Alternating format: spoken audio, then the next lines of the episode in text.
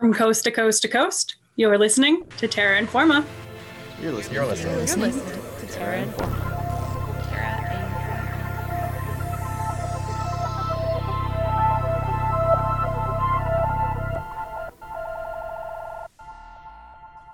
Do you like science fiction? What about speculative fiction? Have you ever heard of cli-fi? In this episode, we'll be digging into the genres of literature that weave together stories about future worlds, ones that sometimes don't stray too far from the realm of possibility. You'll also hear from our special guest, former Edmonton Historian Laureate, science communication instructor at the University of Alberta, and local podcast legend, Chris Changyan Phillips. I'm Hannah Cunningham. And I'm Elizabeth Dowdell. We'll be your hosts for the next half hour of environmental news, stories, and ideas. Before we start our episode, we would like to acknowledge that we are situated on Treaty 6, the historic and present territory of Cree, Métis, Blackfoot, Dene, and many other First Peoples that live and gather here. This week's episode is all about books. The things we turn to when we want to escape to new worlds, learn more about our own, or explore other perspectives and ideas. Engaging with Indigenous voices through books is one way that you can listen to and learn from the experiences of these First Peoples. Whether it's learning about the deeper history of the spaces that you interact with, learning about the colonial history and present of Canada, or diving into a great piece of fiction, we encourage you to pick up a book. A few Indigenous authors to check out from Alberta, where the Terra Informa team is based, include Cree poet and author Billy Ray Belcourt, Métis writer Chelsea Vowel, and Cree writer for children and adults Larry Loy. If you're looking for a new read, we'd encourage you to check out your local bookstore and find some Indigenous authors from your area. I would also like to include that Chelsea Vowell hosts a great podcast called Métis in Space, an Indigenous feminist sci-fi podcast that you should definitely check out if you enjoy our episode this week.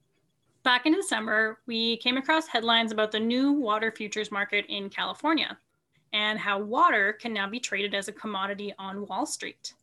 We couldn't help but think, oh my gosh, this sounds like the beginning of that book I read. For us, the water futures headlines were an example of life imitating art, and got us thinking about all the books we've read where climate change, the future of our planet, and the living beings on it are the central plot. It's probably not a surprise to our listeners that the Terra Informa team are into a genre of books called climate fiction, or cli-fi. The phrase was coined in 2008 by journalist Dan Bloom, and includes works of fiction that feature the impacts of climate change as a central driver of the story. Many of these books also lean into the category of speculative fiction, a genre that deals with story elements not present in our present reality. Authors often dive into the futuristic and sometimes the supernatural, which is a great direction to head in if you're imagining futures affected by climate change. Speaking of speculative fiction, did you know Jamaican and Canadian author Nalo Hopkinson was recognized just last month as the 37th Damon Knight Grand Master by the Science Fiction Writers of America, or SFWA, known for her novels and short stories of speculative fiction that engage with Caribbean history and language. Hopkinson is also a contributor to the Sandman graphic novel series, first introduced by celebrated sci-fi and fantasy author Neil Gaiman. While cli-fi is a newer genre, science fiction has been used to imagine, make sense of, and visualize alternative realities for centuries. Mary Shelley's Frankenstein is argued to be the first work of science fiction written in 1818, but some challenge that the genre dates back to the 1600s. Tackling real-world issues, like climate change, is a staple for the genre, and science fiction has regularly been used to explore and reimagine oppressive social realities. More recently, Afrofuturism and Indigenous resurgence are two genres that have been growing in popularity and entering the mainstream. These genres often challenge the dominance of white supremacy as they explore present and possible futures, centering African, Black, and Indigenous voices. Telling stories from the perspective of these characters can reframe how we view society and our own experiences, and help us collectively imagine and work toward better alternatives, a skill we all need to sharpen to cope with climate change and our climate future. While the subtleties and nuance between genres like science fiction, climate fiction, Afrofuturism, Indigenous resurgence, and speculative fiction mix and blur, our point is that stories are powerful. They can explore, inspire, help us heal, make sense of, and visualize a better reality. Grist, a nonprofit environmental news outlet, has been asking how we get to a better climate future through its solutions lab called The Fix. Recently, The Fix launched a climate fiction competition open to anyone and challenging us to imagine what the next 180 years of our climate journey look like. Called Imagine 2200 Climate Fiction for Future Ancestors, the competition is accepting submissions until April 12th. We'll update you when the winners are picked, but with a cool $3,000 cash prize, maybe you want to try your hand at imagining what a climate future focused on justice and intersectionality looks like. To get those creative juices flowing, or just inspire you with hopeful stories about possible shared futures, let's get into some of the climate fiction that has us rapidly turning the physical and digital pages. And don't worry, we'll include a list of the books we've referenced in our show notes in case you want to pick one out for yourself.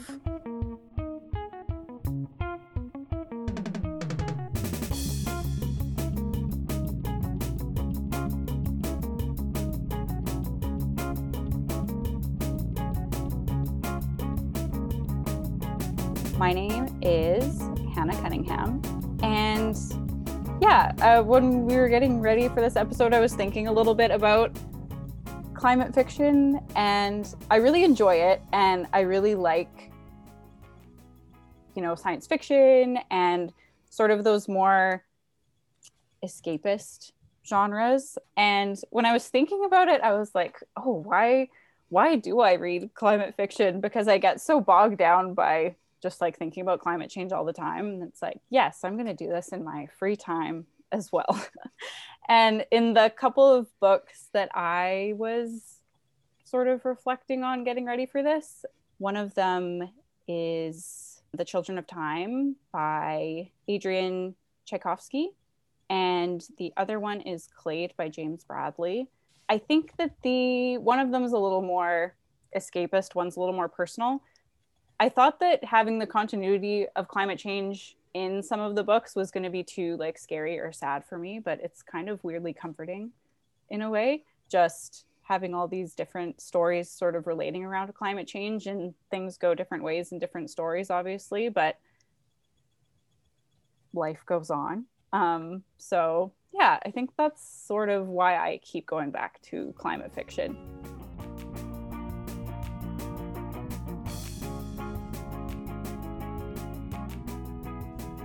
So I'm Elizabeth, your Terra Informa reporter, trivia host with the most. I was reflecting on what books I'd read and sort of building a list of my library of climate fiction, and realizing I've actually read it before. I've always been sort of a sci-fi and fantasy fan and read a lot of that when I was younger. But most recently, there are a couple that stood out for me. I just finished Kim Stanley Robinson's New York 2140. And just the tone and the type of storytelling was, like, I couldn't put it down. I really enjoyed this book. And before that, I had read, was all sort of started recently a few months ago. I've been reading a lot lately. Started a few months ago with Paolo Bacigalupi's The Water Knife, which I've been only reading because his first book, The Wind Up Girl, was, I couldn't get it immediately checked out as an ebook, so I started with his second novel. Reading those two, those are two sort of sci-fi climate fiction stories, and I was like, oh, I want to read more of these, because I found them both comforting in a lot of ways and just exciting to imagine some of these alternative possibilities or realities and hear stories about what people were thinking would come next and what the future would be like. So I've been reading a lot since, and yeah, preparing this list, I started reflecting on like like going back to like the 2000s and like Margaret Atwood and like the Mad Adam trilogy, and how I think everyone has read Oryx and Crake, you know, if they are like a certain age and had like been reading English language books in their 2000s, maybe, you'll have heard of that one at some point. And yeah, I was thinking about that whole series and how I was like, oh, this is actually like a huge kind of contribution to this speculative fiction, and especially sort of this climate fiction genre. And there are so many ways to sort of think about this potential future. And I'd gotten really cynical at one point in my like degree about climate change, society, and the future. And this is sort of, I think, helped me cope with that in some ways and feel like optimistic again about our current society and our future kind of society and reality.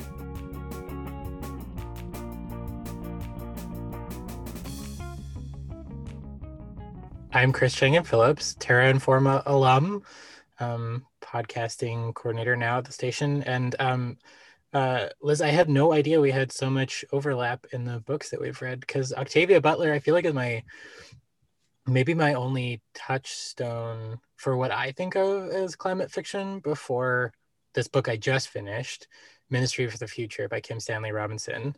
And I guess I've read the first two books in the Oryx and Crake trilogy, by Margaret Atwood. We actually did Year of the Flood on Terra Informa for a book club in my day. I don't really think of them as climate fiction, funny enough. I think of them more as like kind of genetic engineering fiction, and I think kind of other genre.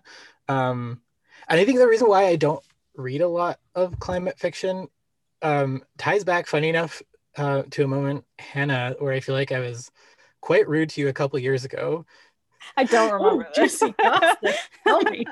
Well, you and Carter were telling me about a show idea you had to do, like a show about like ecological grief and sort of like mourning that loss of ecosystems, and a lot of music and stuff. And I couldn't even hold back from my instinctual reaction of like, oh, that sounds awful. Sorry that I couldn't sort of restrain that in that moment.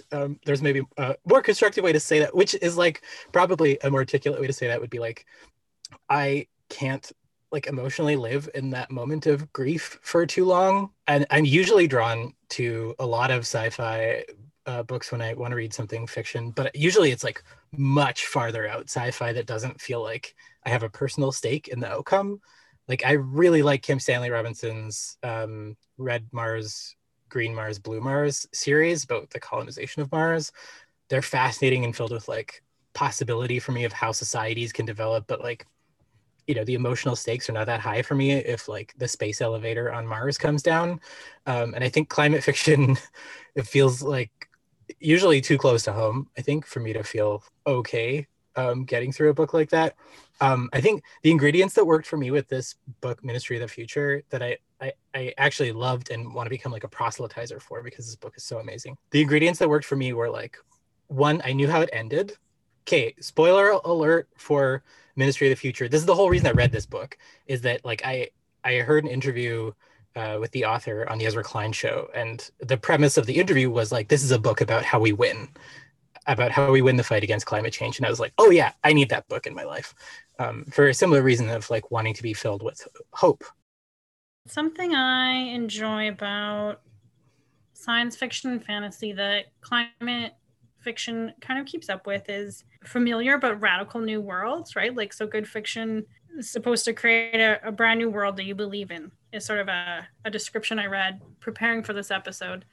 And that's the mark of successful fiction. And so I really like that element, I think, of climate fiction and the way it just reimagines things. Because sort of in my research space, in my workspace, professional space, like I'm constantly kind of asking those questions from a very like real world perspective. Like, how do we make decisions? How do we manage our commons? How do we manage our environmental resources? How do we make decisions as a whole big complicated society? And so there's like a totally new different alternatives there. So it's really exciting to see those, and it's told from someone else's perspective. So I think there's, not in every climate fiction I've read, but like almost everyone, there's generally like a multitude of voices or like multiple perspectives. So they're not just sort of single author stories. Sometimes they are, but it kind of feels like a conversation, I guess, getting to talk to someone else. Like, I don't have a climate grief support network or group, and it's not a topic that comes up too often with friends or family or cohorts, surprisingly enough, being a part of Terra Informa. I think because we're all living in it, we don't talk about it as much. And so this is a really nice way to engage with some thoughts or fears or enthusiasm that I might have. So yeah, I really love that. I guess suppose the fantasy or the fiction part of it that I really get in these, yeah, these really like potentially radical alternate realities to think like, wow, something completely different is possible. And especially when it's got a very either tenuous or well kind of constructed link to reality, to our current present reality. So that's something I really loved in these Kim Stanley Robinson book was that, okay, here's a future that's not that far away, about 200 years, the worst of climate change impacts have happened, right? Like the catastrophes, the disasters have befallen. But in New York 2140, there's the city of New York is, you know, basically just pumping along still, half flooded, but business as usual in a lot of ways.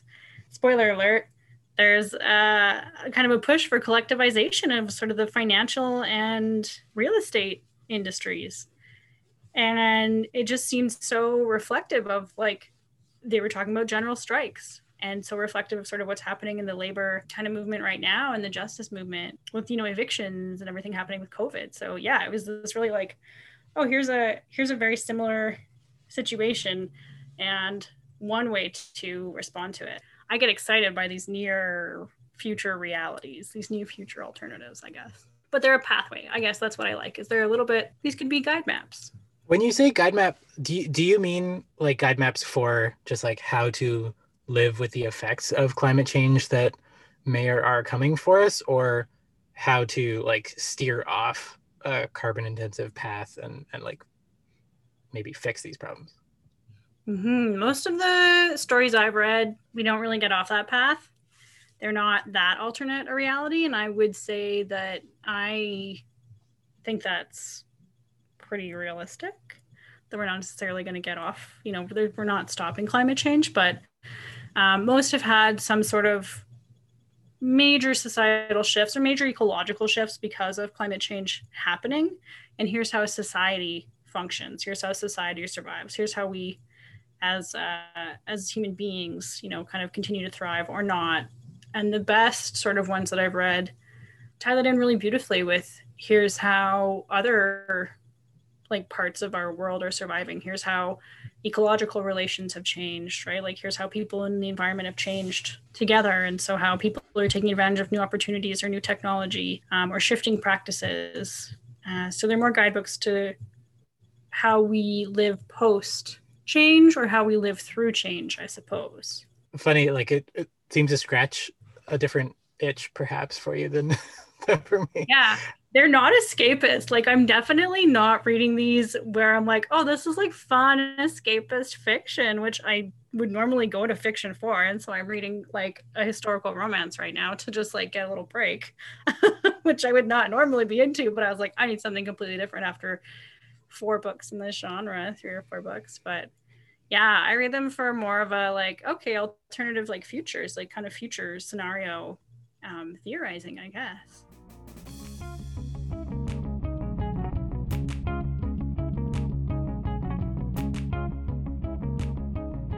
If you're just tuning in, you are listening to Terra Informa, a production of CJSR 88.5 FM, created in so-called Edmonton, Alberta. In this episode, we're discussing some of the Terra Informer's picks for fictional books that focus on climate change and imaginative futures for humanity. Bring on the cli-fi. Have either of you experienced this phenomenon over the past year of like re-watching and rereading a lot of things for comfort? I've watched like a lot of Star Trek Voyager, a lot of The Good Place. I reread The Night Watch by Terry Pratchett, one of the Discworld books, kind of because I wanted the experience of going through it, but I wanted to know how I would feel at the end, because everything else I think in life feels so uncertain right now. I think that's kind of what I want out of fiction that does feel close to home right now, is like, just like tell me how it ends, and then at least like I'm prepared for what experience I'm going to have, which is a feeling I've never had with books before, like the past year.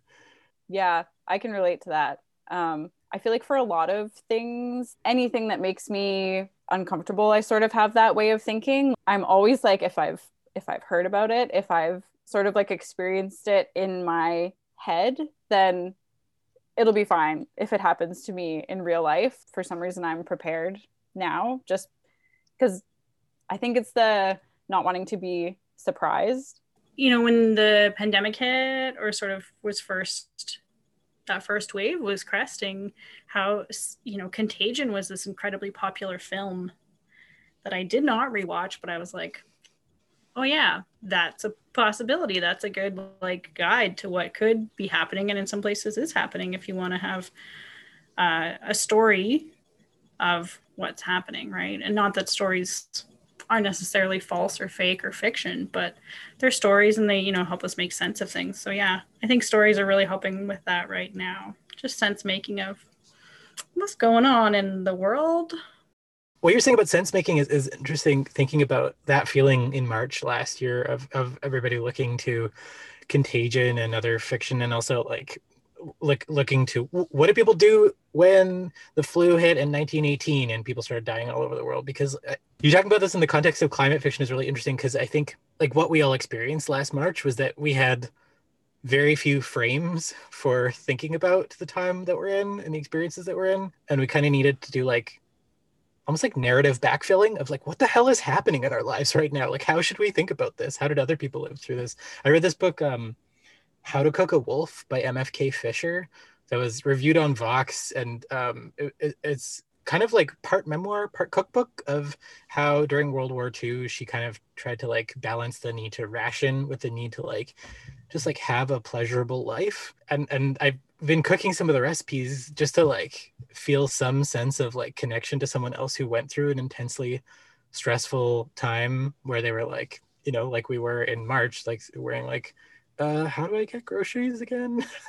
I feel like maybe this is part of what climate fiction can do for us, is do some of that narrative backfilling of like, what the hell kind of time are we living in right now? And how should we think about the times ahead? I was reading a little bit about climate fiction as a genre and sort of how do you write about something as big and sort of uncertain as climate change, especially in a future sense, and make it like digestible and relatable to people. So yeah, I think it's really interesting because obviously there's tons of different, you know, styles and subgenres, and it's pretty amazing when I think about it, doing some of that backfilling and storytelling of something so big and so all-encompassing, I guess, while pulling together, you know, some of those more human elements. Connecting humans to the bigger picture of ecology, I think you'll really like in Ministry of the Future if you dig some of those approaches, because a lot of it is told from eyewitness accounts, sort of people who've lived through interesting events. It's told it like as if you're like kind of watching a documentary in some parts, but some of the eyewitness accounts are from the perspective of the sun or a carbon atom. I love it. One of the other books I read, Children of Time by Adrian Tchaikovsky. So one chapter you're from the humans' perspectives, these survivors living in a ship coming from a dying Earth.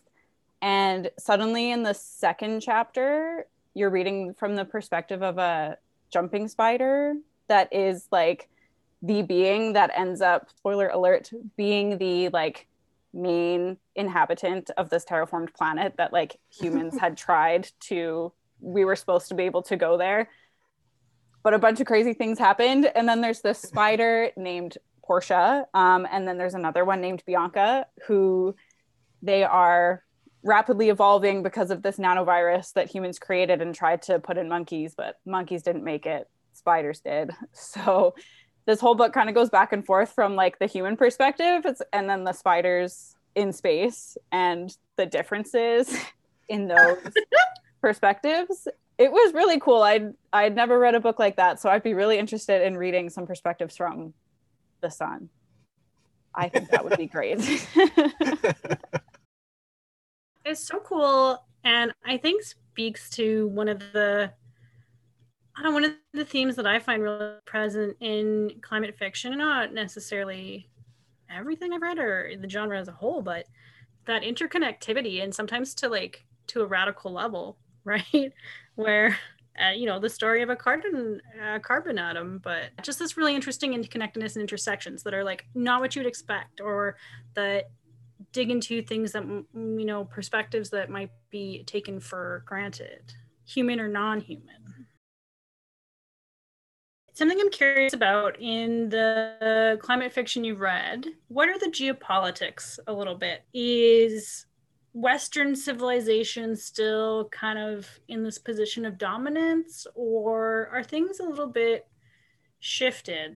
Okay, so Parable of the Talents is the one that I've read from Octavia Butler. I just like that was the one that was available at Weebookin. And the geopolitics in that book, it's like just like warlords and slavery in a post-apocalyptic America, on the route to, spoiler alert, like humanity ascending to the stars and this like earth seed religion spreading, and humanity like fulfilling its destiny to become an ecological good, bringing life to the rest of the universe.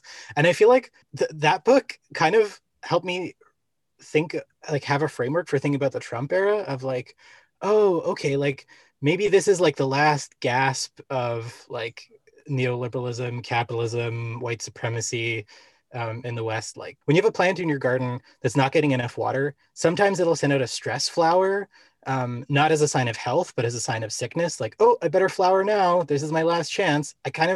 That book made me feel like that's maybe, hopefully, what the Trump era has represented. It's like a last gasp stress flower before we move on. Similar Parable of the Sower to me is sort of this really cool Afrofuturist sort of storytelling, but not even explicitly or necessarily only that, but this whole like the stars and the characters being like, the lead character being a young Black woman, just kind of starting her sort of coming of age tale in a very traumatic way, was an interesting to end up, you know, being the leader of a new society, religion, cult. There's a number of different terms you could use for it, but yeah, so just sort of who tells those stories, I think, is a really interesting sort of lens of who gets to imagine our future and our reality. And there's a lot of like, I don't know, it's sort of a subversive genre in and of itself that way, kind of, which is cool. Things aren't linear. There's a lot of bad things, but there's a lot of like good things that could happen too. Hell yeah. Mm-hmm. Thank you so much for chatting with us, Chris. Yeah. There. Thanks for letting me join in. I was so jazzed to hear you were talking about this topic.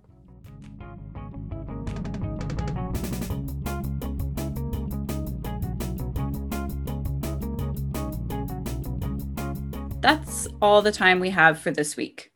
If you want to pick up one of the books we discussed today, you can find a list in the show notes on our website. We've been your hosts, Hannah Cunningham and Elizabeth Dowdell. Thanks for listening. Terra Informa is a production of CJSR 88.5 FM, and all of our content is created by a team of volunteers. Interested in joining the team? Check out our website, terrainforma.ca, and fill out our volunteer application form. We would love to hear from you.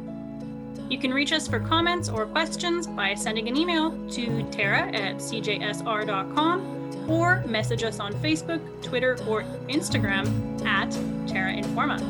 For previous episodes, check out our website, terrainforma.ca. Catch you next week, right here on Terra Informa.